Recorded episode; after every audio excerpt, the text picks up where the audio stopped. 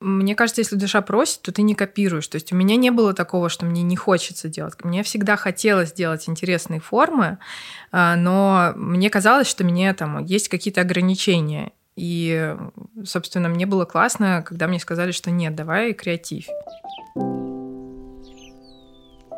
Всем привет, меня зовут Романова Лена, это подкаст «Тыкать уже не модно». И вы не представляете, кто у меня в гостях. А у меня в гостях прекрасный, чудесный человек Лера Каханова. А, я Хочу сказать, что для меня это человек-маячок. Я за ней слежу уже в Инстаграме, мне кажется, года три. Узнала я ее по работам а, с Flower Базаром. А, и а, хочется сказать, что это замечательный визуализатор, ивент-дизайнер. Человек, который потрясающе разбирается с мудбордами. Просто это магия какая-то. Насколько она видит детали, может убирать лишнее. Ну, в общем, если вы еще не подписаны на этого замечательного человека, обязательно подпишитесь. Но самое главное, конечно же, же, это то, что ценности, которые она транслирует э, через свою страницу, безумно мне откликаются. И я очень хотела бы, чтобы такой замечательный человек смог рассказать свою историю пути, э, к чему она пришла, как она к этому шла. В общем, Лера, привет, спасибо большое, что ты согласилась сегодня быть со мной в этом выпуске. Привет. Э, для меня, на самом деле, это очень классно. Совпало, так совпало, что я буквально позавчера думала про аудиоформат. Я слушала другой подкаст, и я думала о том, что о, как классно было бы рассказать что-то в аудиоформате. Я думала, что, может быть, я запишу для там, телеграм-канала своего. А, и тут ты пишешь, я прям... Мне кажется, это знак. Как бы хочешь чего-то, и оно каким-то, когда ты озвучиваешь себе это, оно каким-то образом случается. А, хочется сказать, что для меня подкасты — это история человека в первую очередь, да, то есть мы можем говорить с одной стороны, мы вдохновляемся э, теми работами, да, которые сегодня видим, результатами особенно Инстаграм-площадка, да, она нам все-таки показывает одну сторону жизни, и каждый через свою призму внутреннего, там, внутреннего мира, да, пропускает человека и, и сам рисует себе образ. Вот, поэтому, конечно, для меня подкаст — это возможность э, узнать человека ближе. Я тебе вчера еще написала, что... Кстати, мы только вчера списали с Лирой, а до сегодня Обожаю, уже у меня... когда так быстро. Вчера придумали, сегодня записали. Да. Вот. Эм, э, и для меня действительно история человека — это то самое важное раскрытие. Да? То есть э, работа не так важна, результат, как путь. Поэтому мне очень хочется узнать о том, как ты двигалась, а, потому что ты человек, который работал и с Шакировой, и с Базаром, и самостоятельно работал. Вот, а, и плюс у тебя такое потрясающее образование, боже мой, архитектура. Это, конечно, моя мечта. А, расскажи, начни сначала. Вот то, как девочка Лера решила решила себя проявить в творчестве.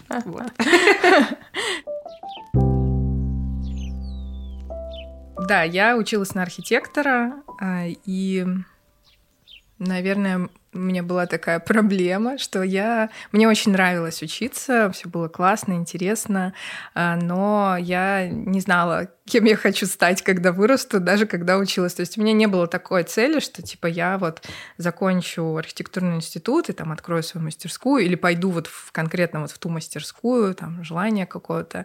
Я на пятом курсе у нас была такая практика, ну, как у многих, э, когда мы работали, причем нас распределяли, прям такой был э, олдскульный метод, и я попала в генплан Москвы, по распределению я там проработала, ну, отработала практику, потом еще на последнем курсе на дипломе я там работала, ну, потому что мне там понравились люди, э, у меня был такой восторг вообще, что это ну, это первая офисная была моя работа, и что я что-то делаю, у меня это получается, мне еще и за это платят. Я была просто... Я, в общем, была в восторге, и у меня не было каких-то мыслей, куда еще я хочу пойти, поэтому после института я пошла работать в ту же мастерскую.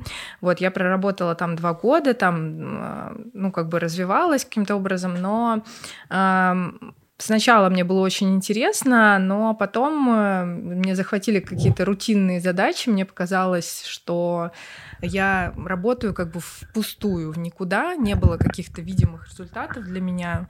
И еще я смотрела на своих коллег, э, которые ну, знаешь, ходили на, архитек... на архитектурные выставки, там читали э, книги по истории архитектуры, они так много всего знали, горели, как-то этим развивались в этом, куда-то стремились. А у меня не было такого видения, что я вот буду там архитектором. И э, мне было довольно скучно на работе в какой-то момент стало, и я искала какие-то другие сферы, в которых я могу себя проявить. А, вообще без понятия была, кем я могу стать. А, и пробовала, ну, начала пробовать разное. То есть я еще в институте очень увлекалась пленочной фотографией. У меня была даже там небольшая выставка, и я пошла в какую-то в эту сторону, пошла на курс черно-белой фотографии, там мы печатали снимки, а, но мне было тоже непонятно, куда развиваться. Мне было тяжело общаться с людьми. ну и как сейчас я, в общем, интроверт, и э, поэтому какую-то портретную фотографию я не рассматривала. Мне было непонятно вообще, как я могу этим зарабатывать, э, как я могу, э, ну, кроме того, чтобы быть там фотохудожником, как, как я могу развиваться в этом. Э, поэтому я пошла искать дальше.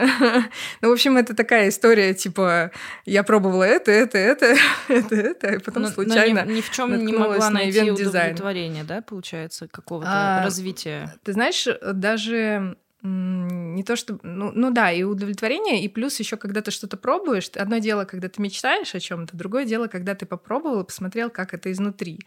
И зачастую оказывается, что это совсем, ну, это вот как с флористикой, да, там флористические феи и как бы реальная жизнь. И тут я вот тоже, я, я работала в генплане, да, офисный работник и так далее. Я пошла еще на курс э, а, в киношколу. Я очень люблю кино, и мы там с подругой ходили часто в кинотеатр «Мир искусства», там показывали, а, ну, такой артхаус, в общем, старые всякие фильмы, и там я увидела объявление о наборе в киношколу на курс режиссер игрового кино. Это был годичный, годичный курс, а, раз в неделю, ну, как бы, чтобы для офисных работников и так далее. Потрясающе. Вот. Э, это был тоже для меня большой опыт. Много, ну, как бы многому я там научилась а, в плане даже неожиданным каким-то вещам в жизни, в жизненном, знаешь, типа там мы снимали друг друга в этюдах, то есть мы снимали этюды, а, и нужно было много общаться с людьми, нужно было сниматься на камеру, нужно было потом смотреть все это на большом экране. Мы у нас занятия проходили в кинотеатре, и это было для меня очень сложно, а, но ну как бы помогло мне как-то немножко раскрыться и ну, перестать вот зажиматься очень сильно. Ну, знаешь, мне еще я подумала снизить свою важность. Интересно. Э, да, и но я поняла, что режиссером я быть не хочу. Мы участвовали там в реальных съемках, ну, насколько это может быть, там, в небольших съемках, там, с режиссером и так далее. Э, потом каждый снимал свою короткометражку как режиссер. Я поняла, что это очень очень тяжелый труд, а, это ночные смены, это, ну, это большая подготовка, это большая команда, а, это тяжелый физический труд. И я поняла, что я не хочу этим заниматься. Прям как в свадьбах у меня. Да, мне кажется, там даже еще более сумасшедшие люди работают. А, то есть свадьбы, да, это один-два дня монтажа, а там кино это месяц, там два месяца этих смен просто почти круглые сутки они работают. А режиссер, получается, он как управленец, да? То есть он руководит да. всеми процессами. По сути, людьми. да, он должен разбираться во всех э, направлениях, да, он должен э, понимать, чего он хочет добиться и транслировать это людям. Ну вот как э, менеджер проекта, угу. да, точно так же я понимаю, что я не хочу быть менеджером проекта, допустим, угу. а, вот. Я тоже. У нас много общего. Так, и это просто дало тебе, ну, ты прокачал определенные скиллы и пошла дальше. На тот момент это казалось как очередной провал. Провал?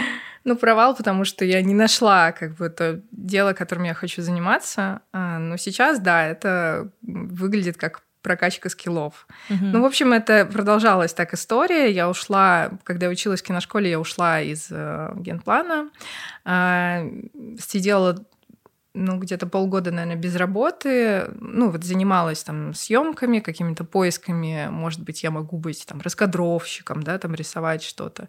Ну, поисками какой-то ниши, в которой я могу а, работать.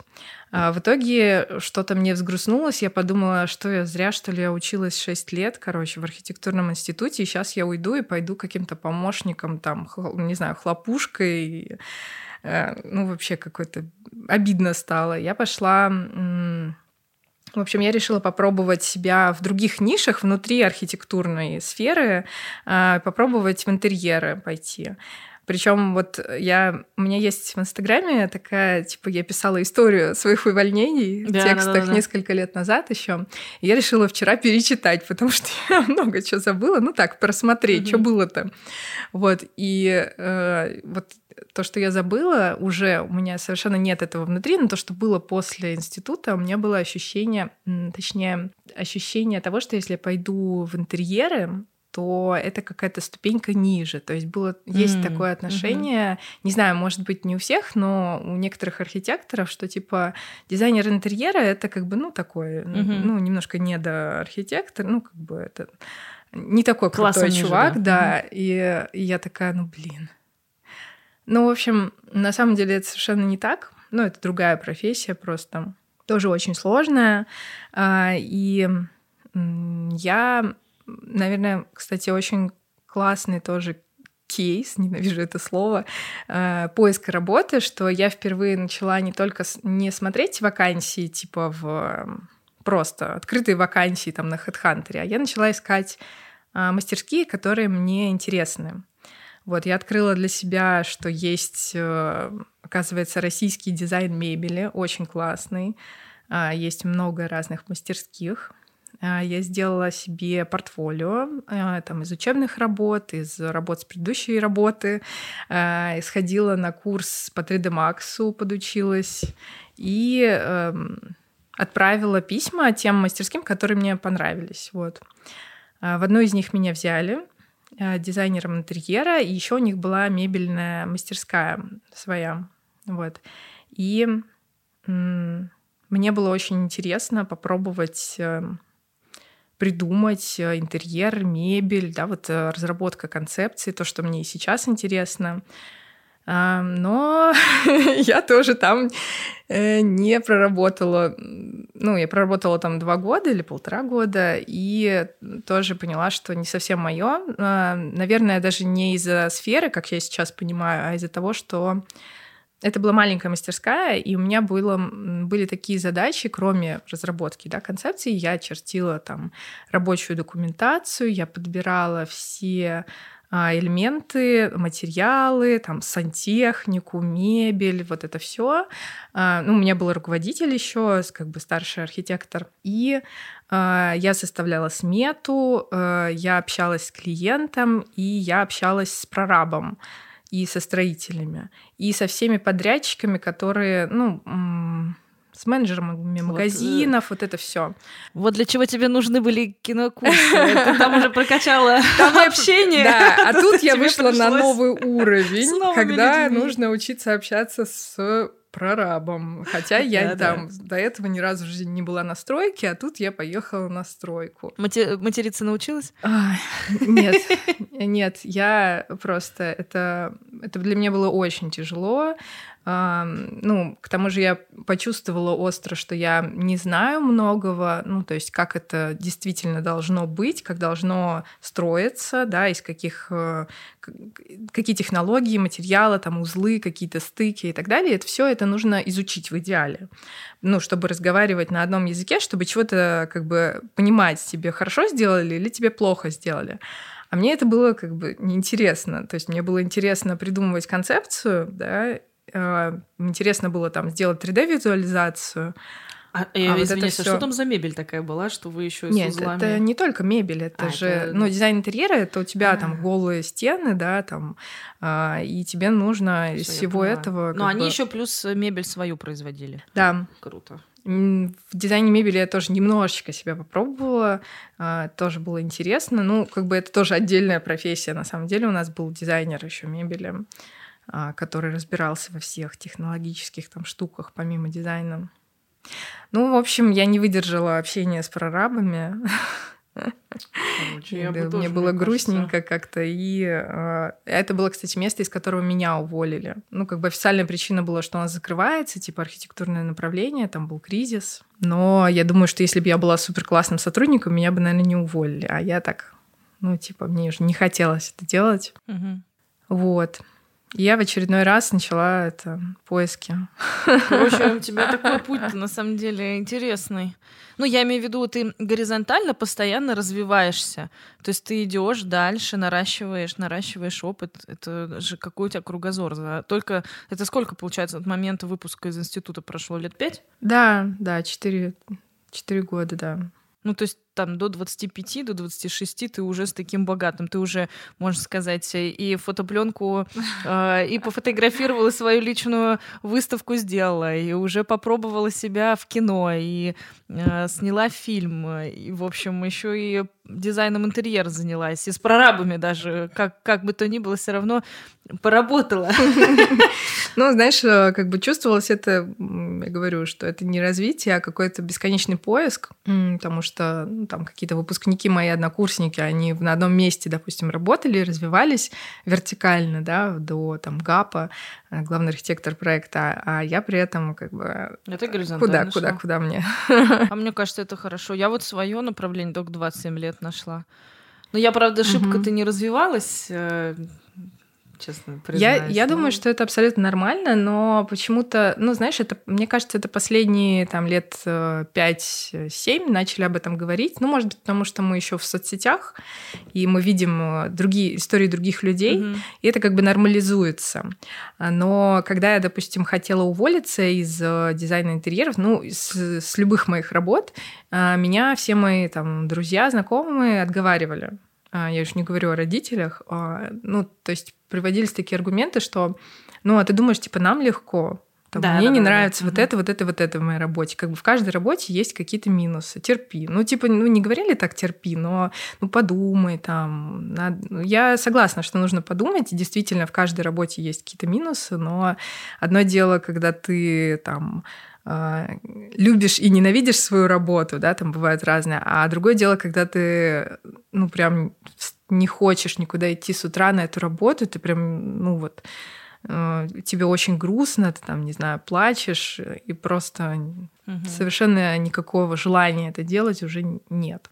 А ты в какой момент понимала, что все, ну вот ты должна дальше идти? Вот прям когда у тебя совсем на Я, душе... да, я все время я терплю. Мне не- очень сложно решиться на какие-то действия. То есть дол- я очень долго решаюсь. э, терплю, терплю, терплю, и потом в какой-то момент приходит прям вот это осознание, что все, я, ну, как бы мне все равно, э, что у меня нет дальнейшего плана, я больше не могу это делать просто. И такое приходит, кстати, радость от этого, что наконец-то все я решила. Наконец ты выбрала себя, да? Да, я решила, и я могу все это отпустить.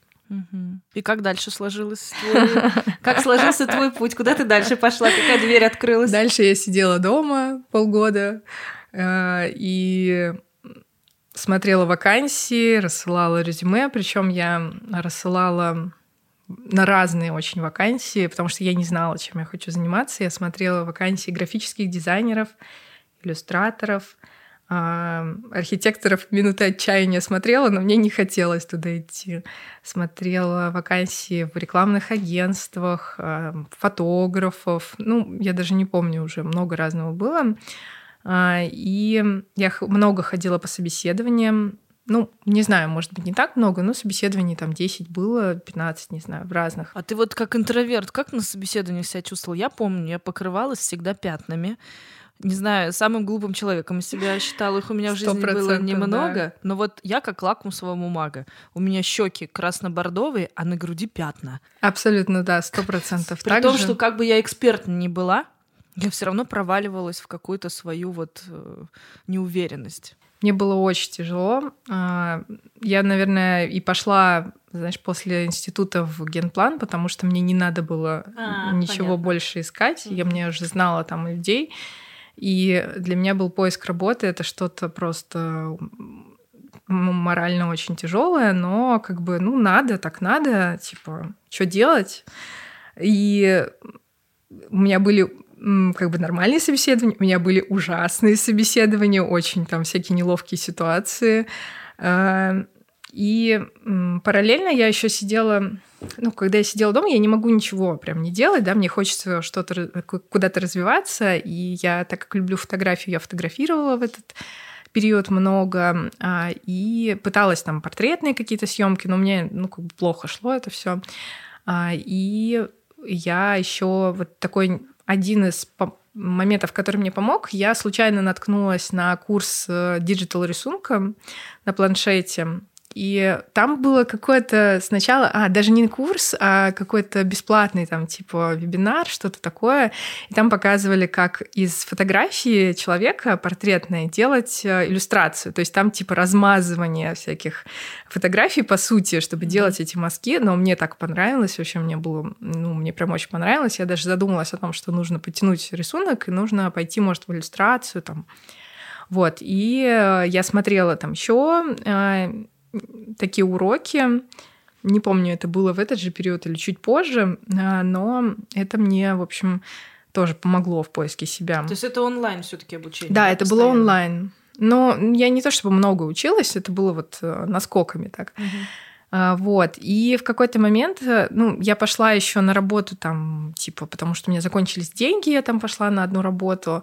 А, и потом я увидела случайно, я постоянно мониторила вакансии, я увидела случайно вакансию а, в студии Юлии Шакировой. Она называлась «Дизайнер-художник». Ого. Художник-дизайнер. Я почитала описание, ну, как бы требования, задачи человека. Мне понравилось как бы, разнообразные задачи. Я пос- пос- начала смотреть, э, что это делает эта студия, потому что я никогда не, не слышала. Э, как я... Какой это год, прости?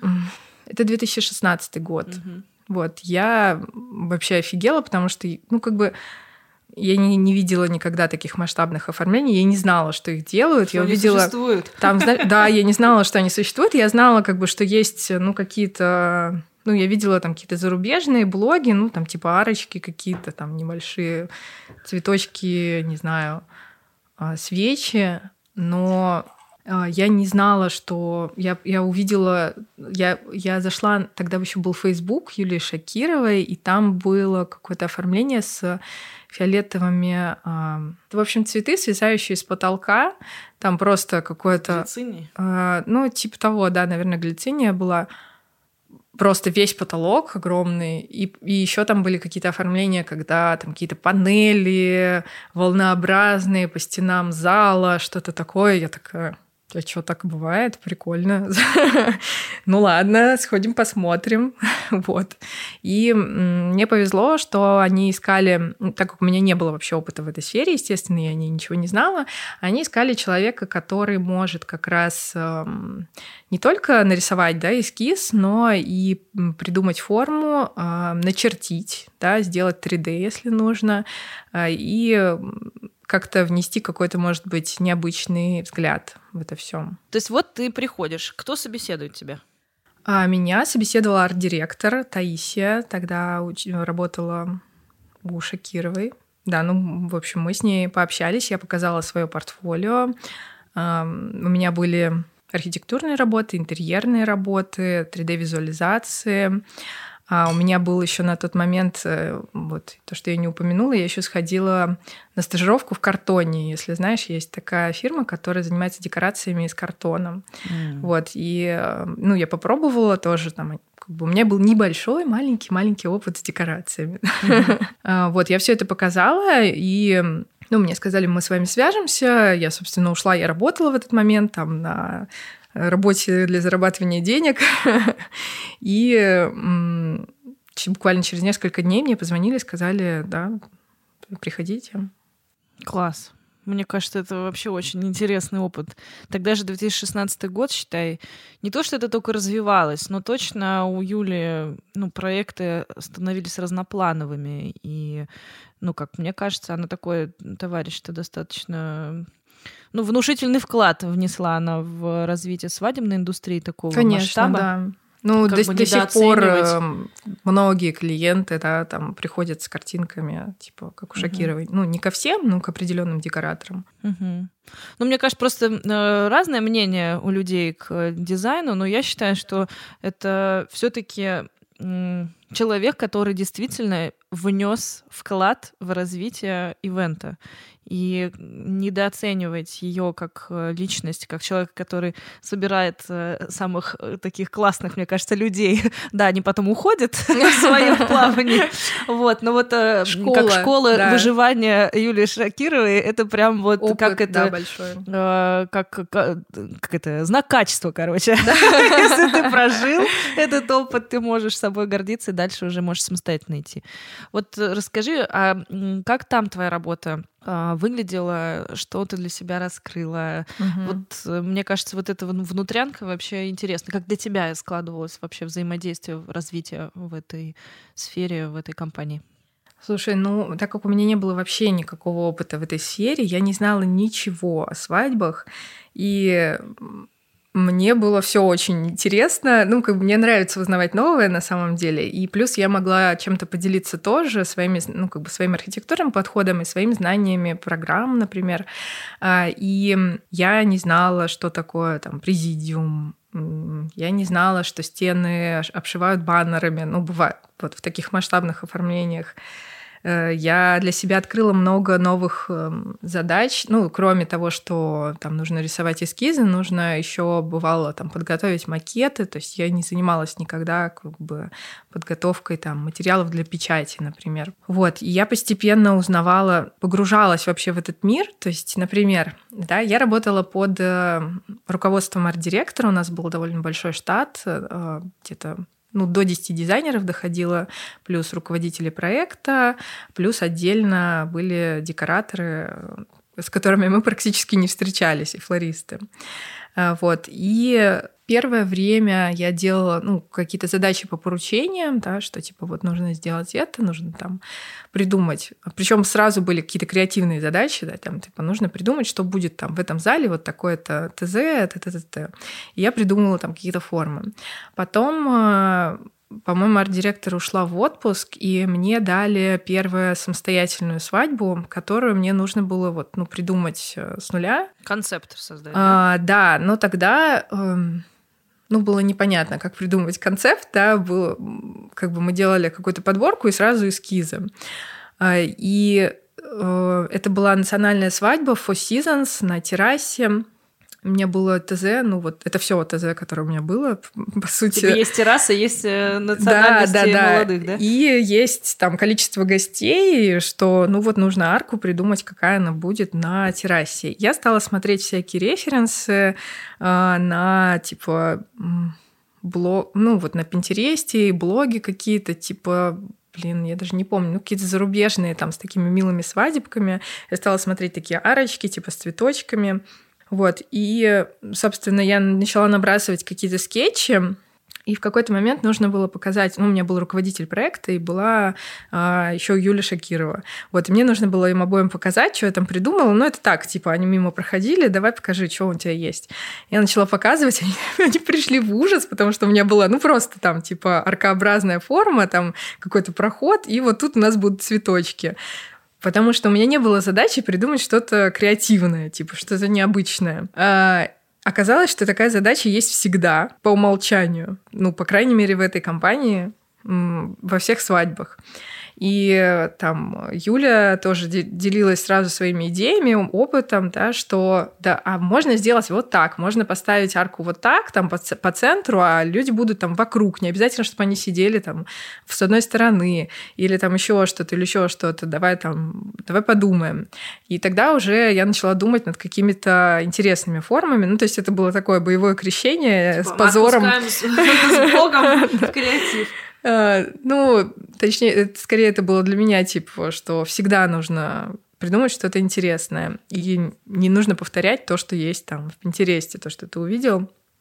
Вот, но так как не было насмотренности, да, в свадьбах, э, то, соответственно, ты придумаешь какие-то вот очевидные решения, как ни странно. И потом э, насмотренность прибавлялась, задач прибавлялось, проекты становились крупнее, а, я, там, приходили новые дизайнеры, и в какой-то момент я стала э, главным дизайнером, ну, в паре с арт-директором мы работали. Э, я занималась помимо своих проектов еще распределением а, проектов то есть приходит проект, у меня там был график проектов, я ввела, потому что меня просто меня, я не могу, я очень системный человек, и когда вот это вот происходит хаос, типа мы все заняты, все дизайнеры, и нам приходит какой-то срочный проект. Я такая, ну, и как бы все такие, а, а кто возьмет? Никто не знает. Ну, и мы пытались ввести какую-то систему. Плюс я стала периодически делать просто концепты, типа мудборды, скетчи, и э, какие-то новые дизайнеры, там младшие, их э, уже визуализировали в эскизах. А вот как э, ты считаешь, эм, что дает людям возможность почувствовать вот эту креативность в себе, как ее развивать. Вот э, тебя поставили в условия, да, где команда требует. Но вот э, понятно, что мы априори все сегодня уже имеем, ну не все, но многие имеют насмотренность. Уровень флористики, декора достаточно высокий в России но людям все равно не хватает, я считаю, креативности, потому что многие просто по упрощенке идут и копируют то, что уже сделано.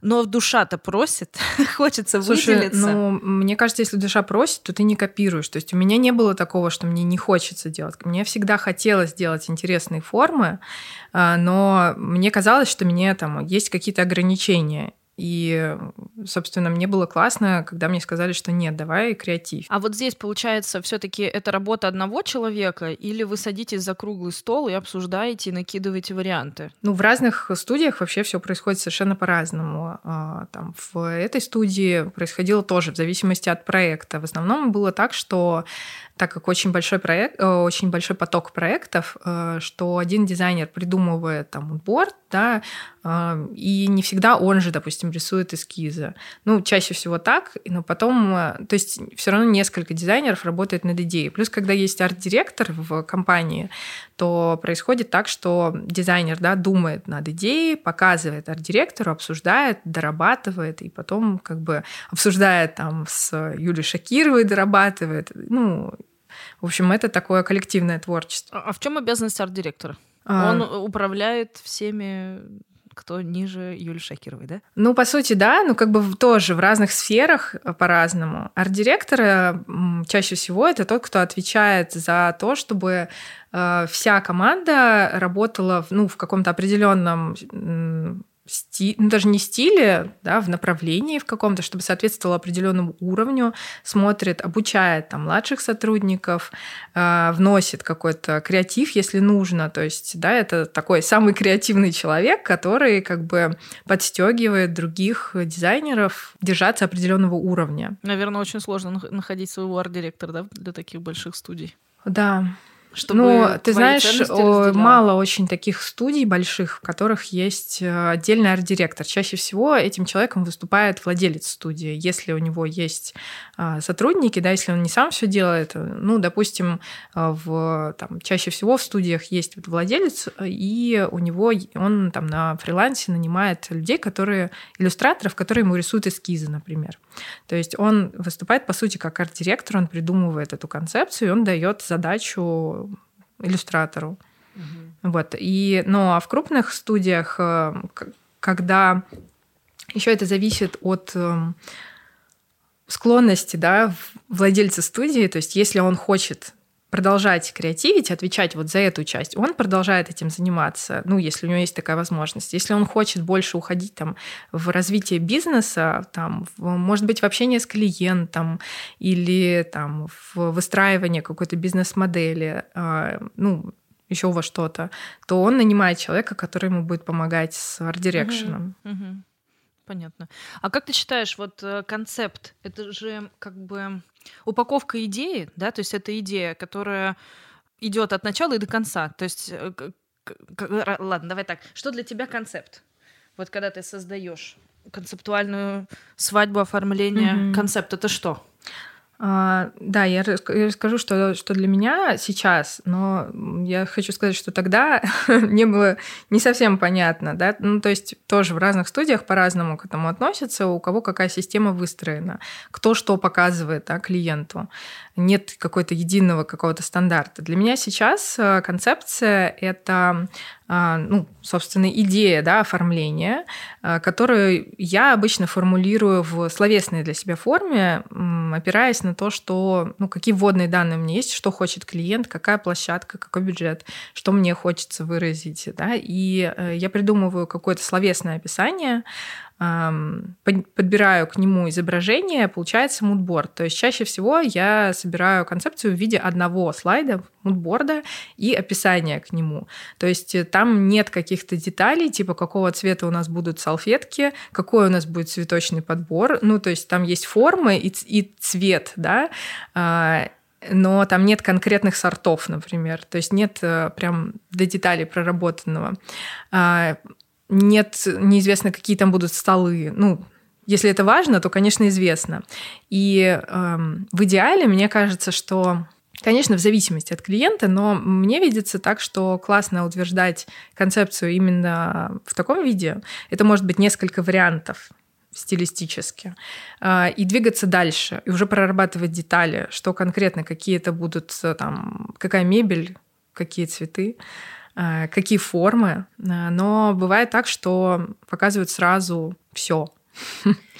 То есть, получается, твои мудборды, ну вот эти твои концепты изначальные, да, первый шаг клиенту, к сердцу клиента, mm-hmm. это про эмоции, да, по, про соединение с э, ощущениями, потому что если вы э, подпишетесь на Леру, если вы отмотаете хайлайты, я не знаю, насколько ты там сохранила, по-моему, сохраняла по поводу У есть папочка, да, отдельная. Боже, просто нужно учиться составлять мудборды. Я, честно скажу, мне кажется, я очень плохо составляю мудборды, но я когда вижу, кто прокачивается с Лерой и кто э, вообще, в принципе, учится этому, он мыслит совершенно по-другому, потому потому что есть примитивная история мудборда, где мы просто туда заваливаем все, что типа вам хотелось бы, там, ну, типа свечи вот такие, все, я выбрал тарелку, вот такую поставил.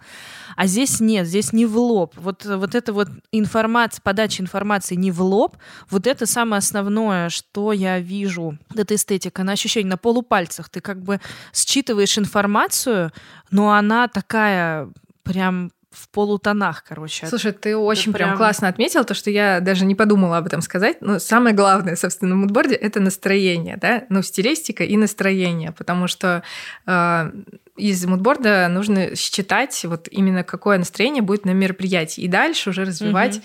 его в конкретно в подборках, да, где может быть конкретная мебель, там по зонам, там в на банкете у нас будет такая-то мебель, но когда ты делаешь сразу вот такие подборки, то очень сложно выдержать единую концепцию и добиться какого-то настроения как раз-таки, да, когда ты, допустим, подобрал по что ты хочешь на банкете, а что у нас будет на церемонии, а как это связать. И потом, когда ты закапываешься в детали, э, в тот же там цветочный подбор, э, ты уже не понимаешь, откуда брать это, а какой он будет, какие там будут детали, как мне это понять. То есть тебе нужно на что-то опереться. И вот этой опорой служит как раз-таки мудборд, э, на который ты, к которому ты возвращаешься, чтобы сверить. Вот мы хотим, чтобы было вот так. А скажи, пожалуйста, как помочь э, декораторам вообще получать вводные данные для концепта?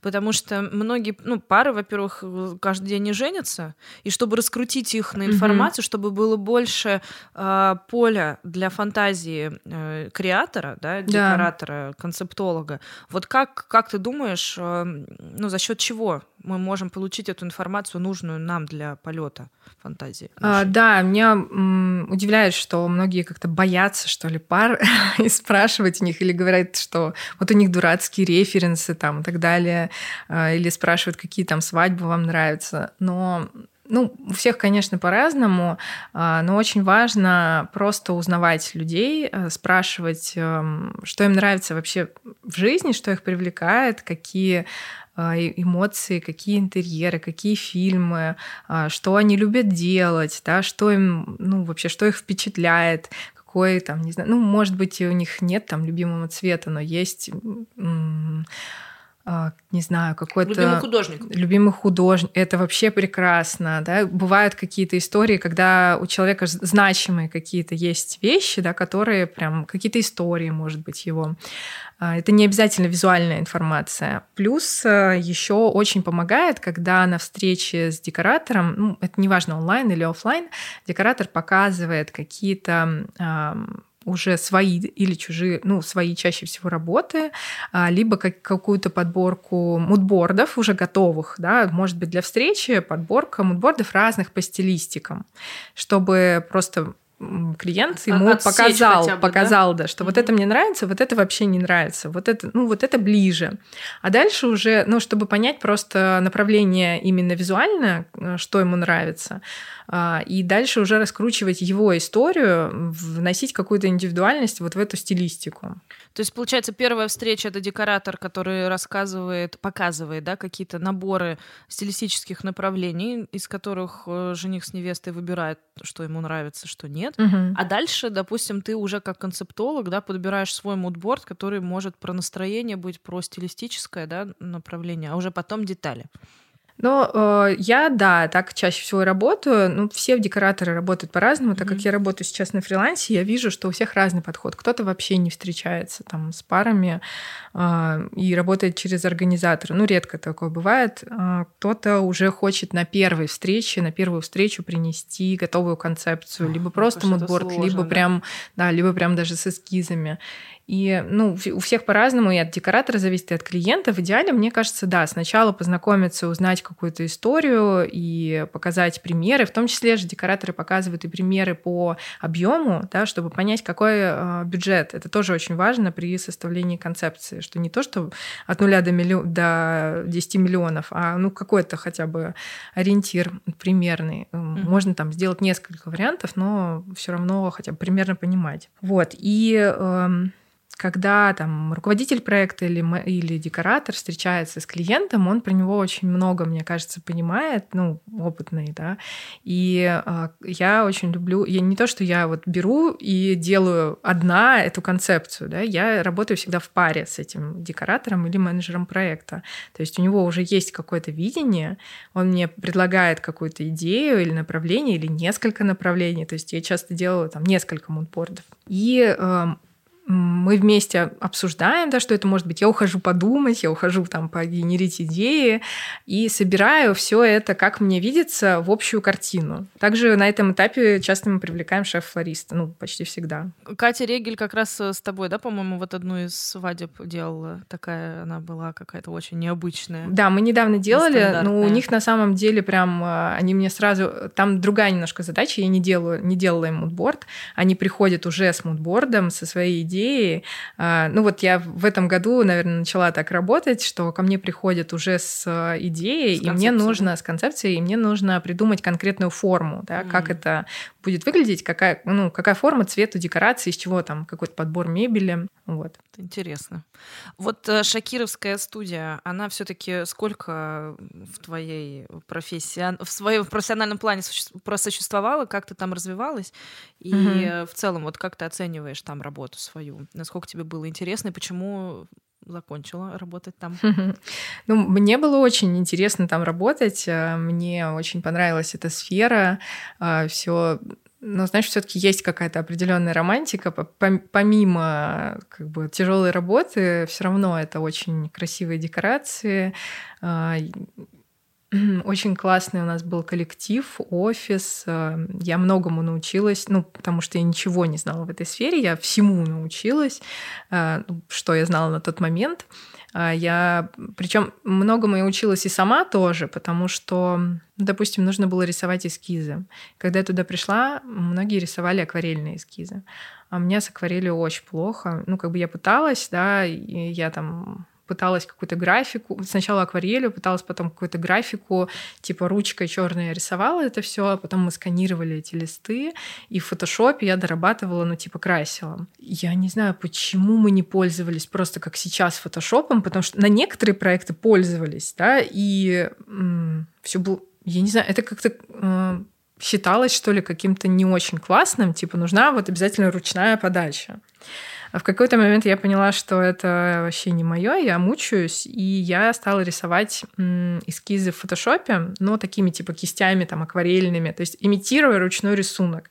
Я тратила на это безумное количество времени, а, получалось красиво, но потом я тоже от этого отошла, и я стала собирать в коллажной технике, ну, типа, вырезал стол отсюда, вставил в сюда. И все это выглядело гораздо более реалистично. Mm-hmm. Ну, и сейчас я продолжаю так же делать. Но это о том, как я развивалась, да, в этой студии, и с помощью моих коллег, и в том числе и самостоятельно. И э, в какой-то момент, да, я, ну, как бы там было тяжело работать, потому что м, был очень большой поток заказов, э, очень большая нагрузка, и плюс у меня было такое ощущение, что много работы идет в стол. Для меня, как для человека системного, было очень тяжело принять э, такую штуку, что ты типа работаешь, э, у всех распределены проекты, и тут приходит какой-то проект, который нужно вот сделать сейчас срочно а, и что-то отодвинуть, и потом, ну, как бы, у тебя не прибавляется как бы, времени, у тебя этот какой-то проект страдает, или там, что ты отодвигаешь этот проект, и потом он не срабатывает. Потом оказывается за неделю до э, монтажа, что нужно сделать там миллиард просто баннеров, и никто не знает, как они должны выглядеть, или там в последний момент приходит, мы переделываем вообще всю концепцию. Ну, короче, разные истории бывали. Мне это вот тяжело было принять, мне нравится какая-то структурность. А, и помимо этого для меня очень важно в компании, чтобы признавались какие-то заслуги а, сотрудников. Ну, то есть ну, допустим, ты знаешь вот сейчас, кто в студии Шакировой, там, арт-директор или дизайнер? Не, мне кажется, там все скрыты. Ну вот, и мы были скрыты, и как бы, ну, наверное, это не для всех важно, но для меня важно. Даже не то, что там, чтобы меня знали, да, а то, чтобы просто ценили твои заслуги и как бы признавали их не обязательно публично, а, но классно, чтобы и публично признавали. Вот. И плюс, э, ну, в общем, я стала искать эм, студии, которые отвечают как бы моим требованиям вот такой публичности, наверное, прозрачности, да, что я знаю, что там есть команда, и она работает над проектом. И чтобы она мне еще, эта студия нравилась мне по стиль, стилю, в котором они работают. Потому что я начала немножко уставать от объемов пластика. Ну, такой есть определенный все-таки стиль, да, там а, шик, масштаб, масштаб да, пластик, вот это все. Мне хотелось, мне нравились в тот момент, знаешь, больше там бога, какие-то свадьбы, ну, что-то такое более природное. А сколько ты проработала в Шокирой? А, два года я проработала. У меня что-то все по два года было. Вот, и так я нашла Flower Bazaar. Они тоже выставляли вакансию? Или ты Нет, они не выставляли вакансию. Я просто нашла несколько студий, которые мне понравились. Я собрала портфолио из э, того, что я делала у студии Шакировой, и отправила, ну, соответственно, с, со своим мотивационным письмом, что я хочу, да, и так оказалось, что они как раз искали дизайнера. Ну, мне кажется, это золотые годы Флавор Базара, как были, когда ты пришла. Это 2018 год, да, где-то да. получается? Я думаю, что вы можете как раз и у базара сейчас, если зайдете к ним на страничку, увидеть греческую свадьбу очень красивую. И вот для меня, наверное, это вот прям э, тот пример э, идеи, другой концепции, совершенно нестандартные, вот как, ну, как раз Лера... Я обожаю эту свадьбу. Да, мне тоже безумно нравилось вот эти кактусы, господи, Ксюша там, это гений просто, э, Дашина. Ну, в общем, вот тогда на этой свадьбе я стояла и думала, да ладно, вот это что, вот так вот можно отстроить в 3D пространстве э, такую красивую локацию, да, то есть чтобы ты просто там гулять хотел по ней, чтобы я просто уже представляю, как коптер там летит, ну там с, mm-hmm. с разных сторон, куда ты не подойди, везде прослеживается и идея Греции, и стиль, и формы, и люди, и там, ну, все просто безумно красивое, что на картинке, что в реализации. Ой, это просто было, знаешь, это было просто офигенно. Там кто-то записывал э, видео, что типа эскиз, эскиз просто крупным планом и реализацию, и нет вообще никаких отличий. Вообще, просто шик. И вот э, как раз э, интересно то, что А, как важно, когда студия открыта, и где тебя там было видно, на самом деле, вот про что, про, про признание, мне кажется. Э, очень много я о тебе тогда как раз узнала и подписалась на тебя, и начала следить. Мне кажется, как раз ты поэтому э, в связке все-таки базар МФС это единое, да. э, единое целое. Вот. И ты потом записала курс как раз свой, да, насколько я помню, куда я пошла учиться по скетчапу. Да, у меня был курс, годик. но до этого у меня был еще. Я преподавала на курсе декораторов офлайн, mm. как бы у меня были занятия. То есть тогда МФС уже декораторство запустило, да? Они Или еще это... до меня запустили, да, ну, довольно давно. У них было три, было три ступени курса декораторов. Mm-hmm. Вот, и я участвовала во второй как преподаватель. Mm. Как декоратор? А, нет, э, я как... Э, преподавала, я раска... у меня были лекции про работу с пространством, то есть какое-то более интересное зонирование, да, ну, то есть моя задача была вдохновить как раз уже опытных декораторов угу. на то, чтобы делать не стандартные там какие-то рассадочки с круглыми столами, а что-то более интересное, плюс мы обсуждали, ну, на что нужно обратить внимание вообще, там, на масштаб зала, там, цвет, э, ну, и так далее. А, и плюс у меня была лекция по креативным идеям как раз, как разработать а, нестандартную да, идею, э, как не копировать, а придумать что-то свое, а, что-то интересное. И ну, была вот лекция по скетчапу тоже, было офлайн. Ну, тогда, мне кажется, вообще очень интересные люди в МФСе были, и Ксюша, и ты, и Юля, или как? Ира Волкова, Ира Волкова. еще, да. Вот, и тогда прям, ну, прям за вами наблюдать было одно удовольствие. Это как будто бы, знаешь, такая связка крутейших э, людей, на которых ты смотришь, и ты понимаешь, что вот они, люди, которые реально создают новое и очень сильно вдохновляют и мотивируют на развитие. Слушай, ну внутри команды это ощущалось тоже так же. То есть я, был, я прям очень сильно выросла во Flower Bazaar благодаря моим коллегам, потому mm-hmm. что каждый, у каждого а, из сотрудников а, есть своя суперсила, да, и каждый прям очень крутой в своей области, и все мы как-то друг другу учили в том и на проектах, и в том числе еще была а, было принято, ну как бы делать какие-то небольшие лекции для сотрудников, то есть от каждого сотрудника, да, для других сотрудников мы друг у друга учились. И много работали именно вот... Но это было для меня, наверное, впервые, что я работала над проектом, над концепцией именно совместно с руководителем проекта, совместно с флористом, да, и совместно с, еще с реализатором, который будет это делать. То есть все участвовали в разработке концепции. Нет такого, что я там одна придумала, там, допустим, эту греческую свадьбу, ее придумала вся команда которая работала над этим проектом. Вот это круто, потому что мы тоже недавно разговаривали. Ребята МФС, они же тоже открылись в Казахстане, mm-hmm. и, значит, там Макс Захаров э, рассказывает о том, что концепции разрабатывают, все вместе садятся и генерят. Я говорю, слушайте, ну, наверное, это только в базаре такое происходит, потому что сколько я э, ну вот смотрю и взаимодействую с декораторами, ну в основном все одиночки. Декоратор uh-huh. садится и сам разрабатывает один концепт. И хоть бы кто шеф-флориста ну, подтянул в самом начале, чтобы новые формы создать. Это, кстати, вот э, то, то для меня понимание не развития, потому что декоратор не допускает возможности другому человеку, хотя бы шефу флориста, флористу прийти и уже на этапе создания концепции там уже быть mm-hmm. в связке.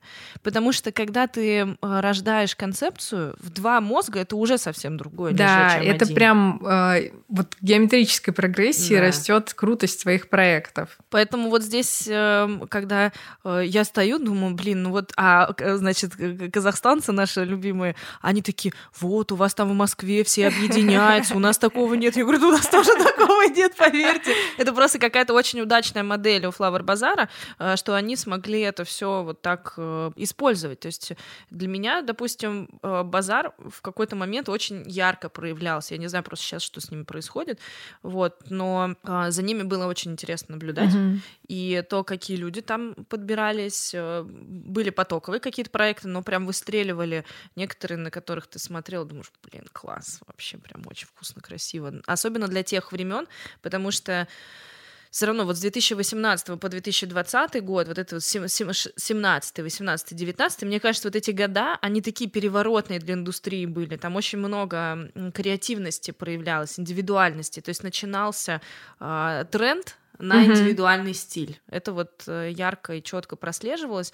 Ну, аж базар, мне кажется, один из тех э, как раз эм, одна из тех студий, которые показывали э, ну, как бы трендсеттеры, да, то есть они все равно mm-hmm. старались на опережение идти.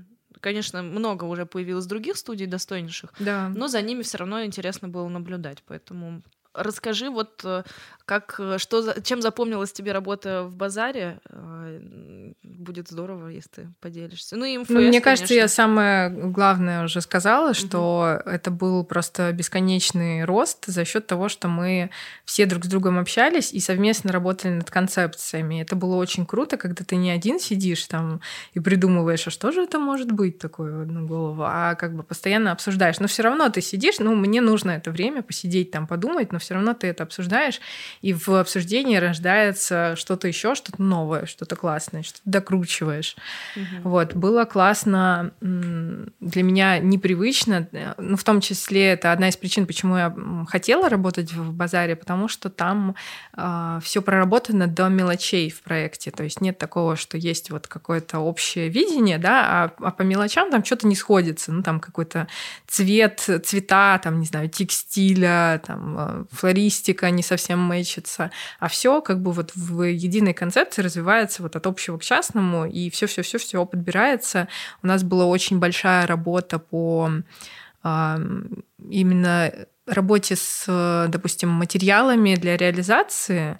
То есть есть э, менеджер по реализации, который там ездит на производство, подбирает э, материалы, плюс который следит за тем, чтобы там все печатные материалы, допустим, мы печатали очень много цветопроб, привозили в офис, смотрели, а, сравнивали там, как смотрится вот этот цвет на пластике с этим цветом на ткани, с цветом цветка.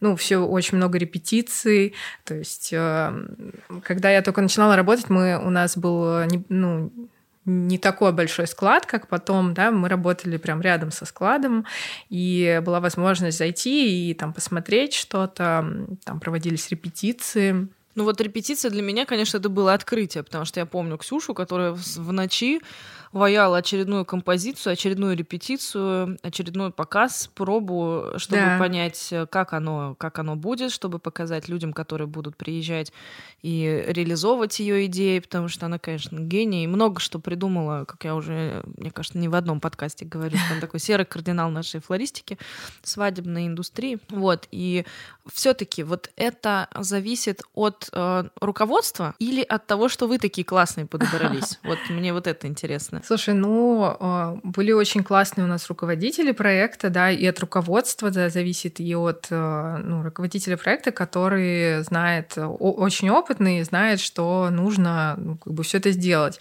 И от конкретных людей тоже, да, я думаю, Ксюша своим, как бы, извините, задротством, да, но она всех, решала, да, но она и себя мотивировала, в смысле, вот нужно это сделать, чтобы понять, как это будет. То есть нужно все заранее предусмотреть, все до мелочей подготовить, чтобы на площадке все это было вообще супер четко. Я четко помню тот э, прекрасный монтаж, когда, значит, э, я вот этого не помню, то ли была задача по экономии какого-то бюджета. Я э, точно не помню, uh-huh. но нужно было простроить арку, uh-huh. а, и она высчитывала количество кирпичей, резала их уже заранее, оптимизировала. Она выстраивала псевдо мини-модель, вот, и простраивала какими кусочками, типа здесь половинка, здесь э, целиковые, здесь одна третья. И где-то произошла ошибка. Мы два раза переделывали вот этого построения, uh-huh. раскидывания оазисов, потом плюнули такие, типа, ну ладно, как-нибудь ну, потом поняли, что ошибка произошла. И я к тому, что, боже, она ведь это продумала. То есть у нее была задача, и она к этому относилась э, вот с максимальной долей, mm-hmm. дозой ответственности, такой вот супер-гипер ответственностью. Поэтому для меня, конечно, глубочайшее уважение к тому, сколько новаторских идей я видела. Да даже те же самые э, вот эти вазоны, которые вы космическим песком засыпали, угу. э, и это тоже. Но это была это... вот да, это Ксюшина идея. То есть да. мне очень нравилось как раз то, что я, допустим, работаю над какой-то общей концепцией, да, рисую эскизы, а потом это еще наполняется вот такими деталями, деталями, которые я бы не продумала. У меня просто на это сил уже не хватает. Ну, и я не очень люблю, на самом деле, продумывать вот такие мелкие mm-hmm. детали. И мне кажется, для этого как раз нужно несколько человек в команде, по крайней мере.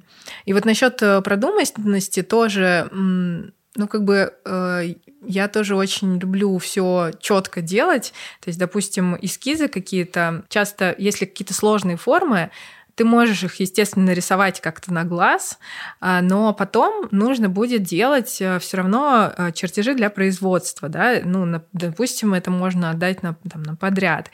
И в реальности это будет не так, как ты нарисовал, потому что, ну, невозможно просто в голове себе придумать, э, ну, как бы вообразить точно вот эту сложную форму и изобразить ее на эскизе.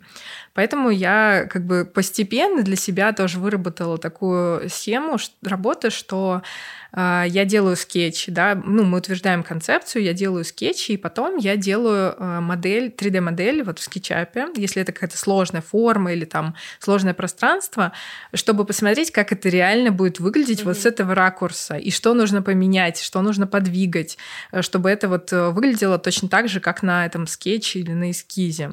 Вот, и я, я даже не помню, работали ли до этого, по-моему, работали и до этого в скетчапе флористы, но тут мы э, такую связку еще сделали, что они вот свой, в моей там 3D-модель добавляли свою флористику, ну, какими-то условными, да, там блоками. Э, и это помогало тоже все считать и общаться с, там, с техниками. Ну, это очень удобно и очень mm-hmm. круто, потому что, ну, вот как раз про Асю мы говорили, про... Да. Э, вот, э, как раз Ася тоже, она отучилась... Э, ну, она сама... Я, она когда увидела, что я пошла к тебе на скетчап, я как бы не доразвила все это, я любитель э, начать и бросить. Mm-hmm. Вот, а она просто через, э, как бы, опытным путем э, такая въедливая сидела, изучала, изучала, изучала, mm-hmm. и до, доизучалась, что она сама добилась прям реально очень крутых результатов. И она сегодня все отрисовывает, вплоть до цветочков э, в скетчапе. Очень классно. И она, когда презентует концепцию свою, она тоже ее крутит. И вот это кручение угу. и ощущение реальности высоты, объема стены, то есть когда ты вводишь все параметры, ну это капец удобно. Это в первую очередь для тебя, да. ты понимаешь, насколько где чего ну, не соответствует действительности. И для, конечно, для человека, который потом в результате увидит э, в масштабе сверху, и сбоку, и, ну, в общем, Людям же очень тяжело, в принципе, для чего нужны визуализаторы, мудборды? Люди тебе должны доверить свои деньги, как бы на будущее, не глядя, не да? глядя, да. То есть они должны поверить тебе, но и ты им должен какую-то гарантию дать, хотя бы картинку. И вот эта картинка угу. должна соответствовать их ожиданиям. Поэтому это ну, я знаю, важно. что, кстати, а, некоторые декораторы не, допустим, не рисуют эскизы, ну или не всегда рисуют эскизы, а делают вот модель в скетчап, там красят разными текстурами и так далее, и презентуют именно в таком виде. Угу. И сколько продлилась твоя связка МФС? Тоже два года МФС Слушай, ну я до сих пор работаю с базаром, mm-hmm. но как бы не в штате. Вот я, а, да, mm-hmm. я, у нас постепенно расширялся штат, я стала шеф-дизайнером, у меня появилось э, двое дизайнеров, mm, вот в какой-то момент трое, и ну, классно работали, но там потом наступил 2020 год, который для многих э, изменил систему работы, по крайней мере. Вот, мне очень хотелось попробовать работать на фрилансе. Ну, было какое-то еще выгорание, там, я думаю, всем в карантин было непросто. Угу. Вот, и я ушла на фриланс. А для тебя самые яркие проекты, которые вот кроме греческой, если ты можешь вспомнить, что для тебя такое самое запоминающееся было? А, наверное, ну, так без картинок, наверное. А мы найдем их рассказывать. Мы Мне очень нравился, выставим. наверное, первый проект, который, ну, в смысле, не первый, который я там делала, мне запомнился как первый такой супер креативный проект. Это, это космос, э, такое условное название, Four Seasons, когда мы делали ну, такую темную космическую историю в светлом классическом зале Four Seasons. А, это было очень интересно, начиная от концептов, да, и там эскизов, и производства, все было, ну, он мне очень запомнился. Ну, э, мне кажется, тогда вообще, в принципе, вот так э, переделать пространство и еще и вложить эту космическую историю, там mm-hmm. действительно в деталях все было а, продумано, проработано, даже пыль какая-то. Ну, я это со своей флористической да. истории смотрю. Господи, я как вспомню фактуры, которые Ксюша подобрала. Ну, я, мы постараемся подобрать в телеграм-канале, в «Тыкать уже не модно», будет mm-hmm. просто подборка картинок с твоими работами, с самыми запоминающимися, если ты скинешь. Э, Хорошо. Это будет здорово. Примеры мудбордов можно тоже туда mm-hmm. закинуть, чтобы э, в целом у людей такая связка mm-hmm. была с тобой. Там была еще классная режиссерская идея, что там была церемония на, в, центре, в центре зала, и там все закрывалось покрывалась а, а, полотнами такими mm-hmm. кабуки с печатью созвездий небо небо да а, которое было в момент э, встречи по-моему молодожен ну в общем там были красивые полотна и они так спадали и там была невеста или там был жених в общем интересно было ну вот греческая свадьба, пожалуй, моя любимая, потому что там развернулась моя архитектурная душа. Mm-hmm. вот. А есть э, к чему стремиться? Вот ты сейчас понимаешь, что есть какой-то проект, который ты бы хотела реализовать?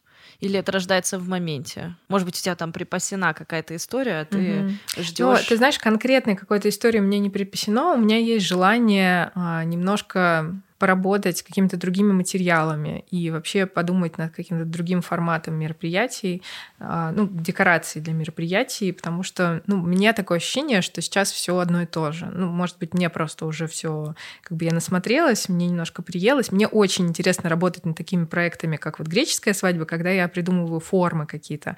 Я кайфую от этого, но мне хочется еще э, поэкспериментировать как-то, может быть, даже не обязательно в свадьбах, а ну, в создании каких каких-то форм, объектов а, из разных материалов. Ну а ты видишь сейчас, э, кто у нас на рынке выделяется? Ну вот кого бы ты могла из студии отметить, чтобы люди прокачивали свою насмотренность? Слушай, ну вот ты знаешь, я вчера начала еще слушать твой подкаст с а, Полиной а, Павлина, которая дизайн.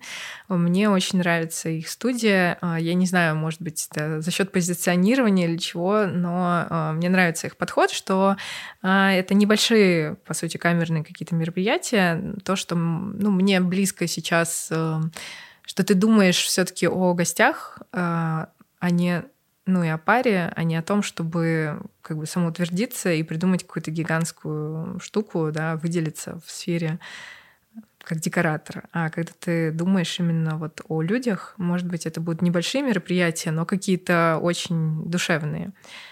И я выделяю для себя эм, сестры Региль, mm-hmm студию. У них, мне кажется, очень тоже креативные проекты. Ну, как бы это... Я могу кого-то забыть, да, кого я очень люблю. Не хочу никого обидеть. А Боны? А, да, тоже. Бон Веддингс мне тоже очень а, нравится. Есть еще феерики, мне кажется, они какие-то ну, такие... Что они там делают? Э, да, они стоят в том же ряду, мне очень нравятся их концепции.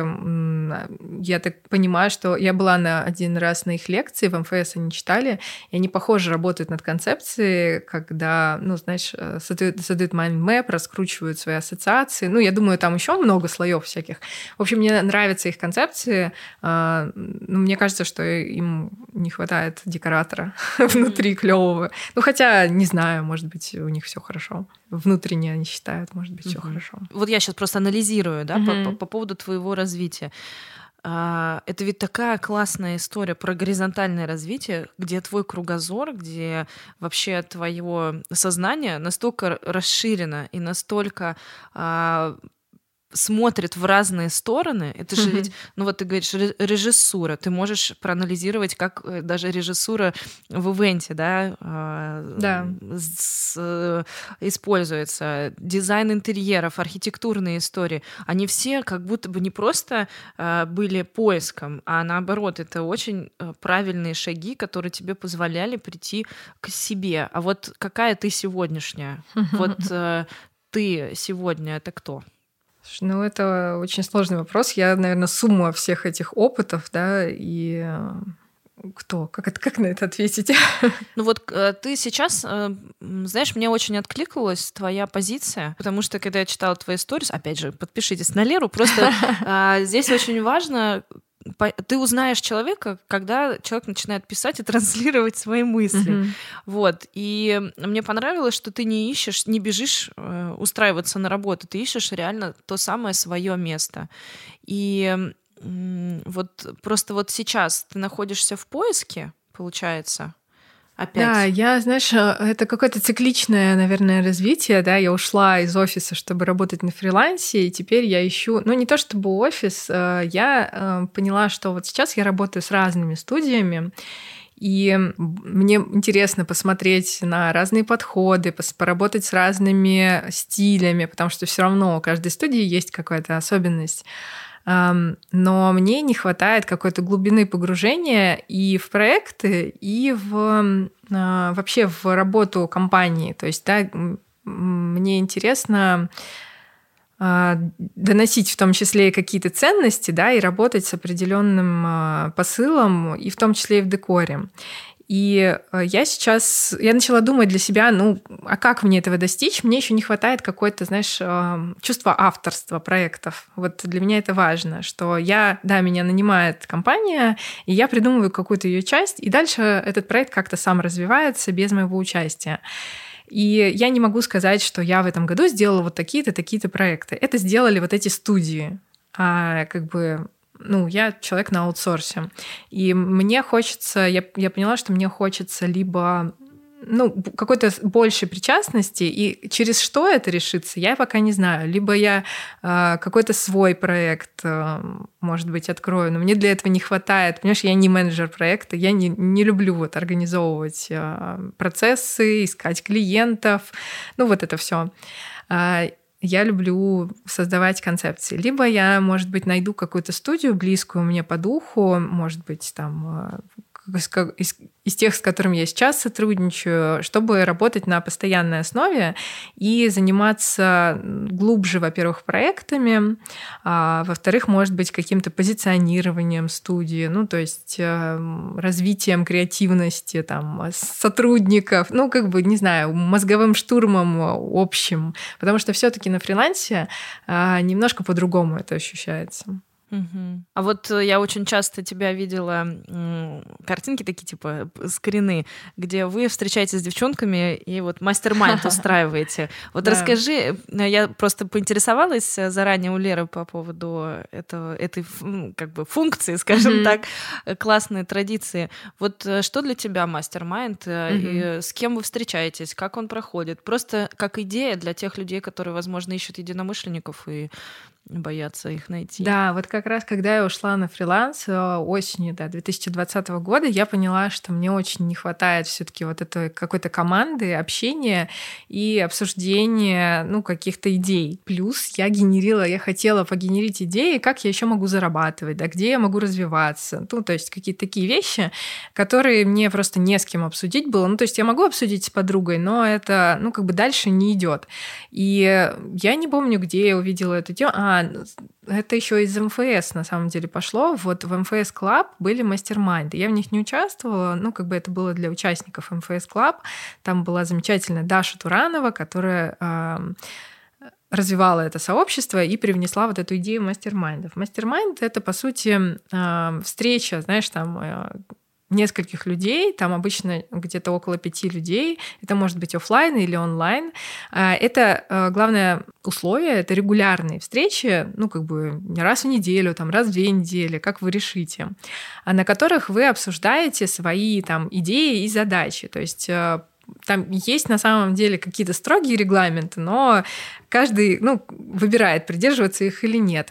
И по идее это должно происходить так. То есть встречаются, допустим, пять людей, у которых есть какая-то общая, ну, что-то общее, да, какая-то цель, там, а, какие-то интересы. В общем, им есть о чем поговорить.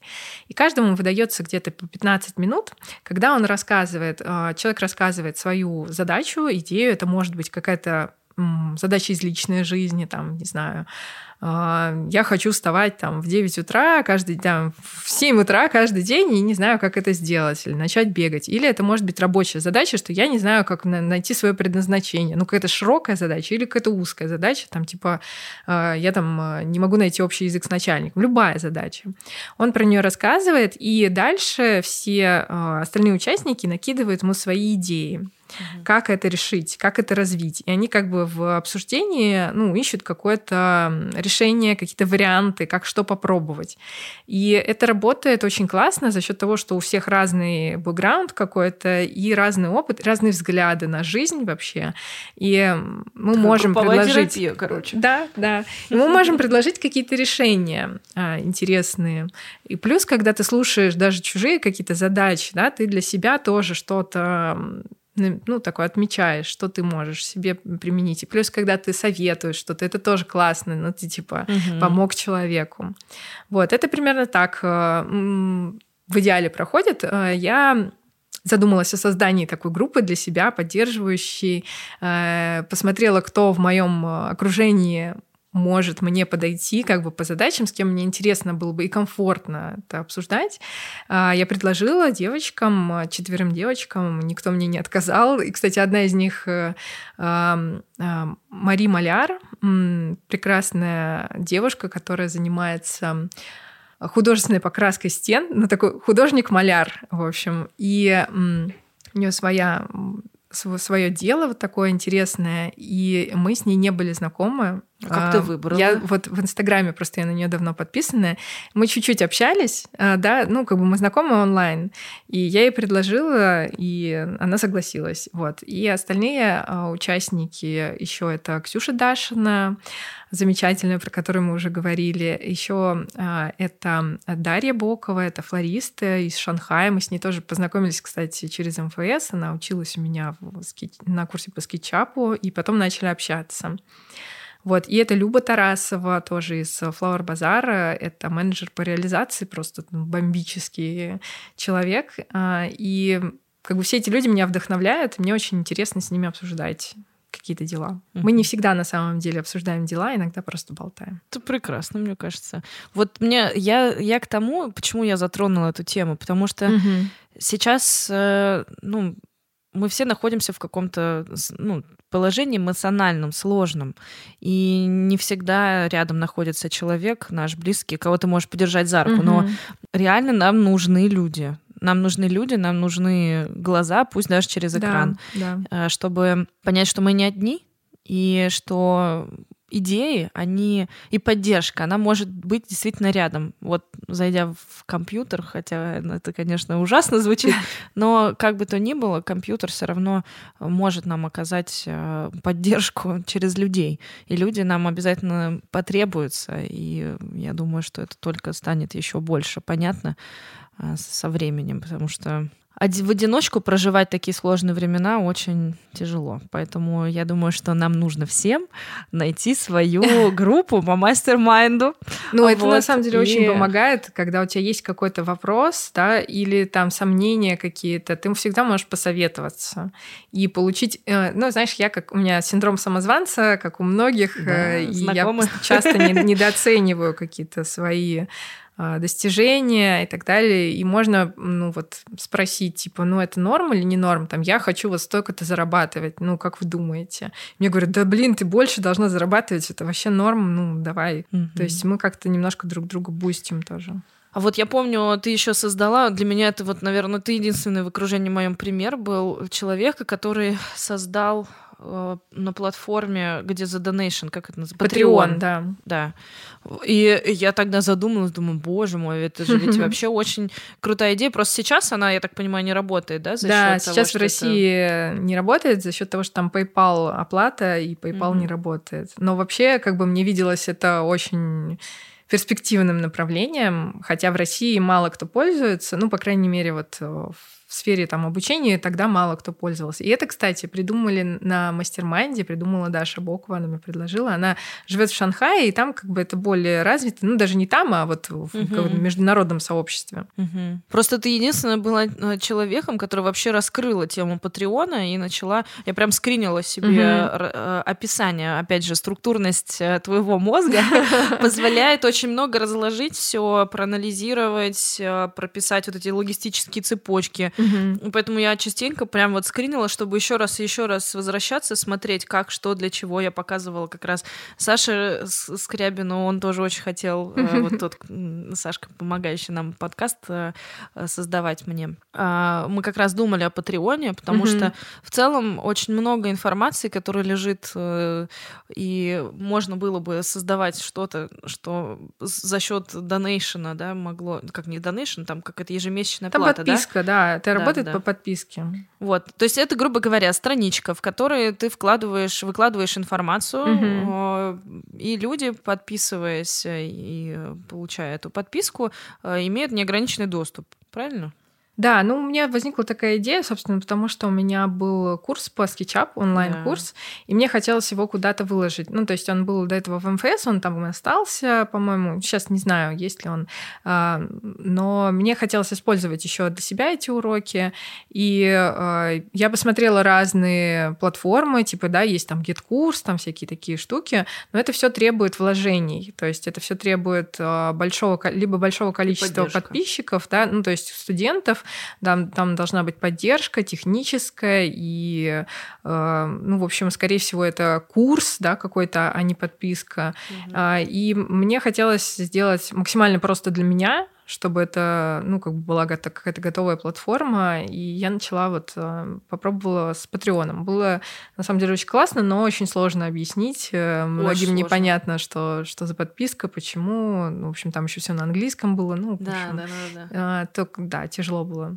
Да, я, мне кажется, именно из-за этого не дожала мысль, потому что э, английский язык ограничение, На самом деле есть деньги, э, там еще что-то. Есть еще такой российский аналог, Бутси называется. Ну, как бы он тогда только начинал развиваться. Сейчас, mm-hmm. мне кажется, он уже ну, развился более-менее. Mm-hmm. Так что, если что, вдруг изучайте и это направление тоже.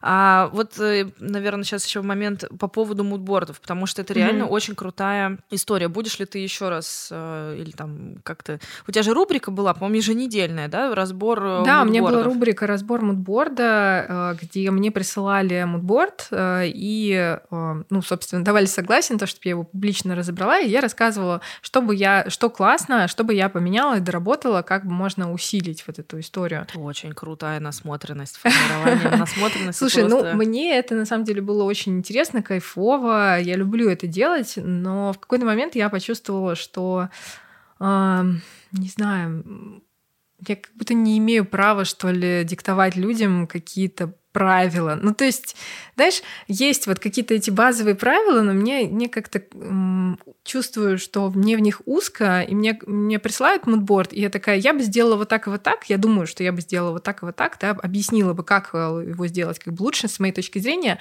а с другой точки зрения я думаю, да блин, да он и так классный, все понятно, как бы, ну, клиентам понравится, что я вообще, ну, почему я ну, короче, говорю, да? почему я говорю, ну, не, нет, ты знаешь, это не только самозванец, в некоторых случаях может быть, да, там есть прям некрасивые мудборды, но мне присылали красивые мудборды, которые я, ну, как бы я могу показать, как улучшить, но он и так классный, он вот, ну, человек делает вот так, и, может быть, это действительно правильно, ну, то есть эм, нет же каких-то жестких рамок. Да, я могу объяснить какие-то принципы, но по сути можно делать как угодно. Вот как тебе нравится, так и делать. И, ну... Слушай, ну у меня со флористикой то же самое. Вот у меня mm-hmm. есть разбор работ. Есть э, присылают совсем работы, которые я даже не понимаю, как мне комментировать. Mm-hmm.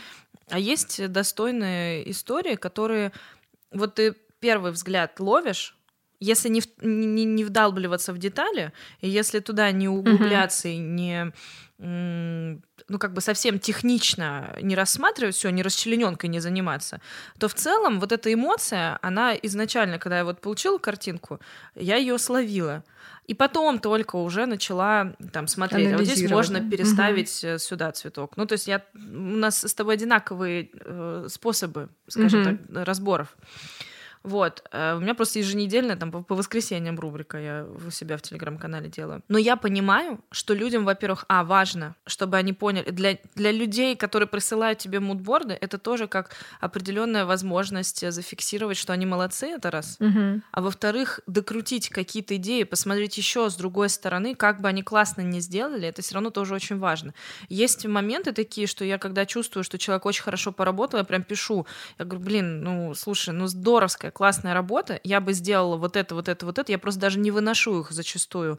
Хотя очень важно выносить. Знаешь почему? Потому что люди должны ориентироваться тоже на хорошие примеры. Mm. Видеть хорошие, правильные примеры, которые требует небольшой доработки, чтобы понять, что они есть, что это другое видение, но оно классное. Угу. И ну, э, э, просто в этом нужно иметь задачу. То есть, если ты имеешь такую задачу, как бы расширение насмотренности людей, то э, ну, я считаю, что это было бы здорово. Вот, потому что люди присылают, чтобы их похвалили по факту. Они требуют этого. И если даже они классные, ну, как бы, надо, надо сказать, хвалить. что они классные. Ой, я всегда рада похвалить, на самом деле. Ну, не знаю. А, наверное, еще просто я стала чувствовать, что я повторяюсь, да. Ну, я одно и то же разбираю, по сути, на разных примерах. И как бы насколько можно уже разбирать? Ну, я со своей стороны скажу, что это было классно, а ты уж там по ощущениям. Не, ну, с другой стороны, подумать, ты знаешь, да. все по ощущениям. Просто иногда мы вырастаем из каких-то идей, Мгм. и они уже нас не зажигают. А если нас не зажигают, то это точно не должно тогда в поле информационном быть. Да. Поэтому все должно быть Да, честно. все должно быть искренне, мне кажется. честно по отношению к себе. Поэтому здесь тут как Ну, бы- это то же самое, что я сейчас не преподаю, допустим. Ну, как бы. Вот скажи, пожалуйста, кто к тебе может обратиться? А, Вот кто к тебе обращается, если ты фрилансер? Вот Мгм. ком- кому бы ты готова была э, быть полезной, помочь, не помочь, в связке быть? А, ну, я сейчас вообще открыта к сотрудничеству. Единственное, что как бы у меня нет каких-то критериев, а, но я думаю, имеет смысл обращаться, когда вы хотите ну, привнести какой-то новый взгляд, да, или там усложнить э, какие-то свои работы, концепции, а, подумать вместе над э, концепцией или над формой.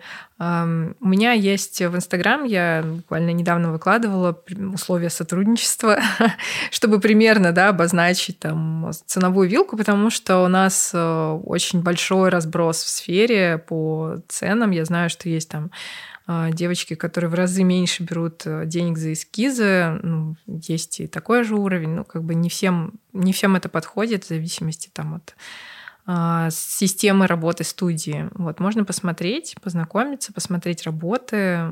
Если захочется посотрудничать, то написать мне, и, в общем, мы попробуем. Прекрасно. Мне кажется, мы можем сейчас как раз уже по- подходить э, к какому-то такому финалу. Да.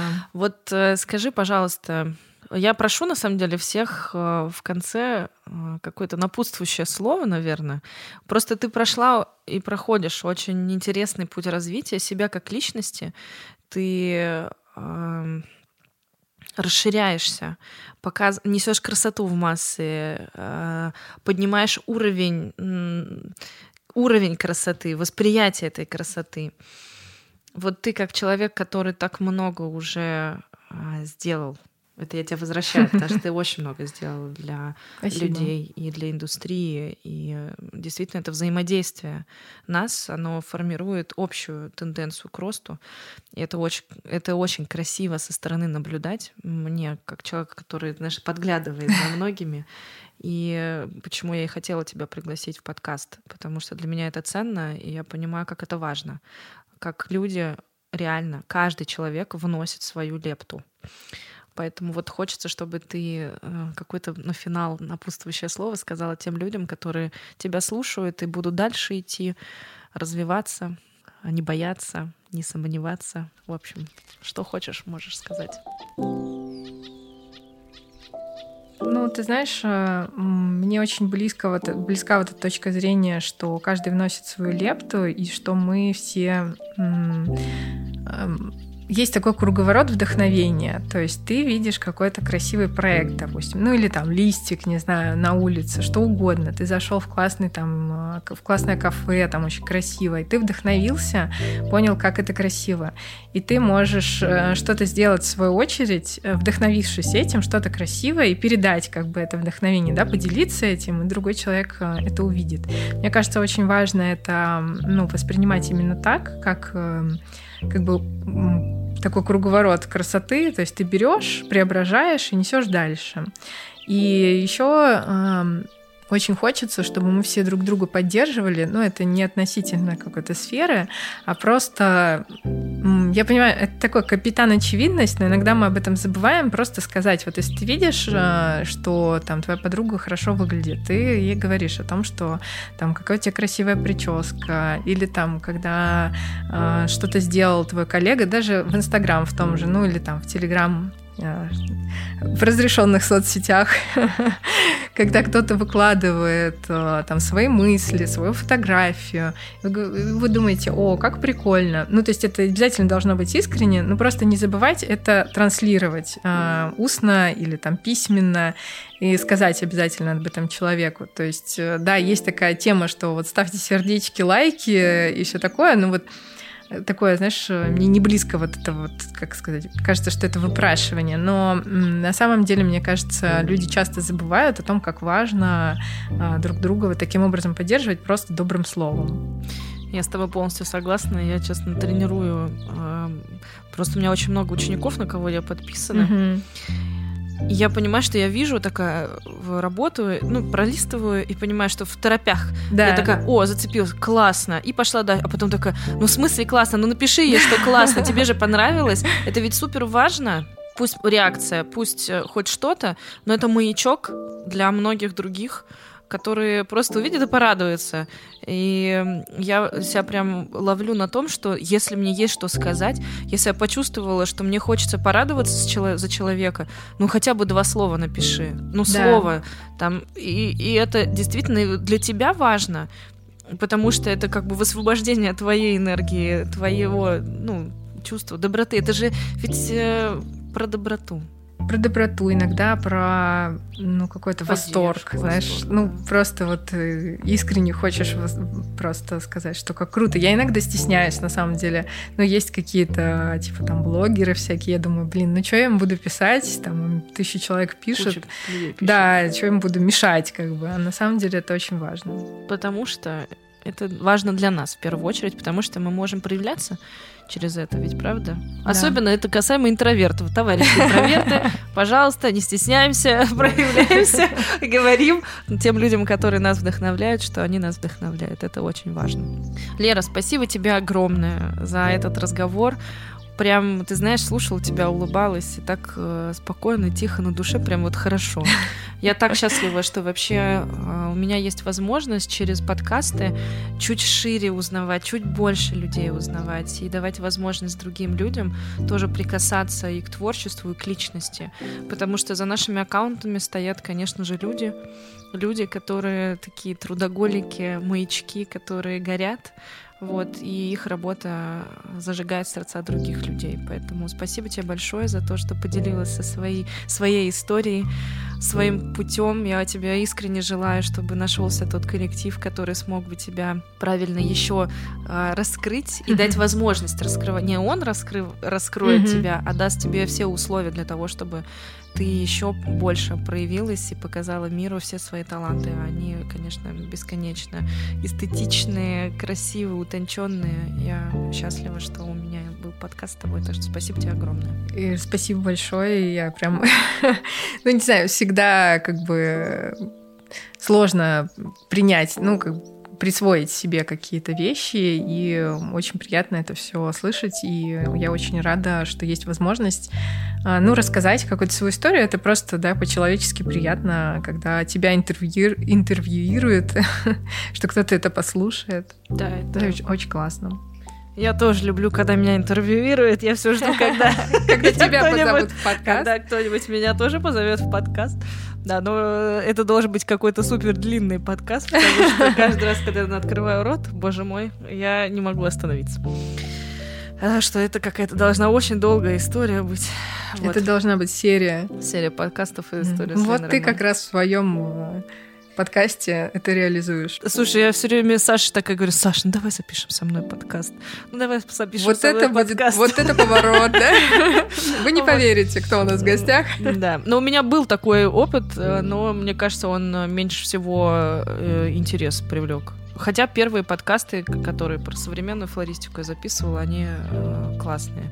И они больше всего задержали внимание. А потом, когда я лично рассказывала, там уже как будто бы и не очень много. Но, опять же, так интересно, все площадки, их так много, что мы не понимаем, где оценивать, людям нравится или нет. Угу. То есть, когда ты слушаешь подкасты, ты с одного на другой выпуск переключаешься, и ты не ставишь лайки. Слишком он длительный. То есть ты в наушники вставил, почему вот э, классный подкаст? Угу. Тем, что ты его вставил, поставил, и он у тебя играет. И у тебя нет необходимости потом зафиксировать эту оценку. Угу. И, соответственно, мы не понимаем, нравится людям, не нравится. Можем только оценить по YouTube, но там тоже как бы ограниченное количество людей слушают. Поэтому да, будем надеяться и верить, что... А, Если вы послушали этот подкаст и вам понравилось, напишите, пожалуйста. Да, да. А, руки флориста всегда заняты, поэтому слушайте нас на всех оставшихся в доступности площадках для прослушивания подкастов. Обязательно подписывайтесь на наш телеграм-канал «Тыкать уже не модно». И, конечно же, подписывайтесь на наш YouTube-канал, ставьте колокольчик, э, и вы будете всегда знать, что новый выпуск вышел. Спасибо за внимание. До встречи в следующий раз. Пока. Пока.